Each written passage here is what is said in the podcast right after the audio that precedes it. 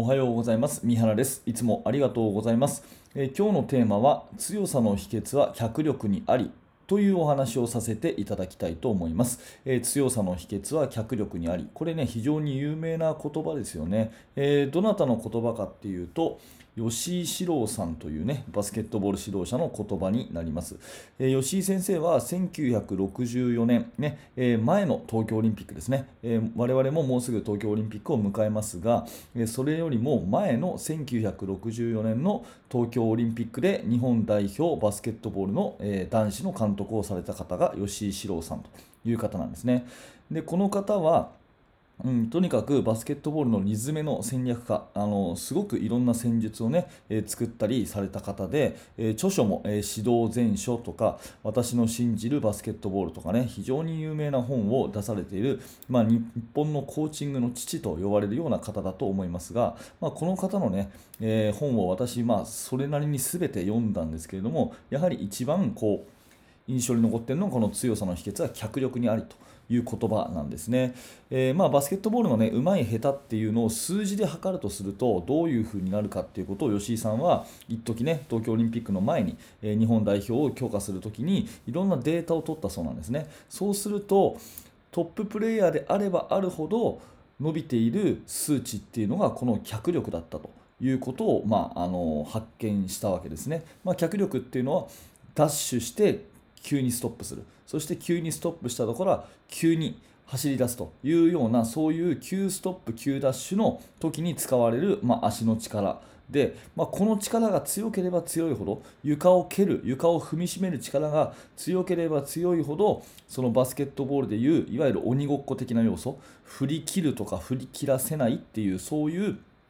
まああのー、プレーにつながってきてほんのちょっとの脚力の差がまあ、プレーの結果が180度変えるというようなところからやっぱり脚力をとにかく強化することがバスケットボールの勝つための秘訣だと、まあ、戦術とか技術的なこととかいろいろあるけれども最終的に強さの秘訣は脚力にありますよっていうことをですねカンパされたわけですね。なので、すべての練習は、まあ、バスケットボールの技術的なことを伸ばすとか、まあ、戦術的なことを伸ばすとかっていう目的でやるけれども、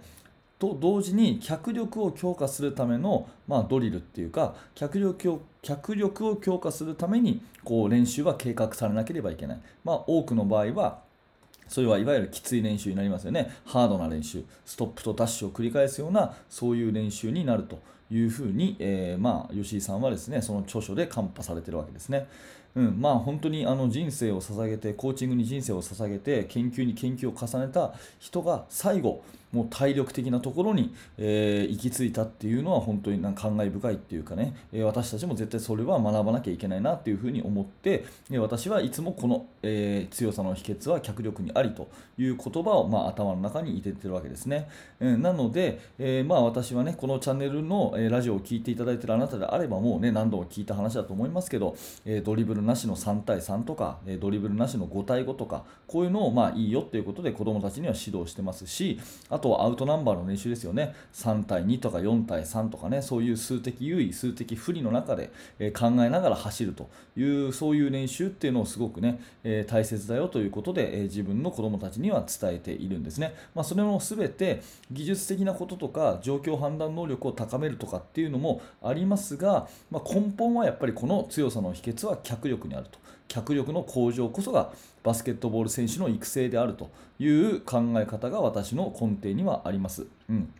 なので、まあ、いつの時代もね、えー、やっぱり試合を見ると、堅守速攻、硬い守りからですね速攻に転じるというこのスタイルこそが、まあ、最強だというふうに思っているわけですね。まあ、当然ね、セットオフェンスとかいろいろ細かいことも必要だと思うし、レベルが上がれば上がるほど、うん、レベルが上がれば上がるほど、そういうところっていうのが、まああのー、差を生むのかなというふうにも思いますが、まあ、一方でね、そういう技術的、戦術的なところだけに、あのー、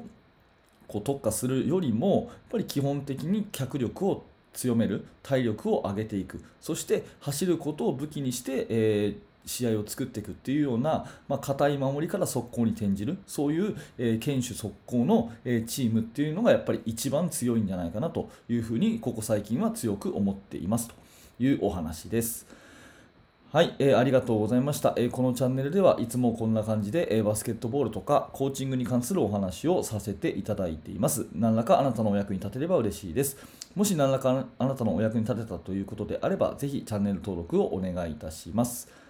はい、えーご視聴ありがとうございました。三原学でした。それではまた。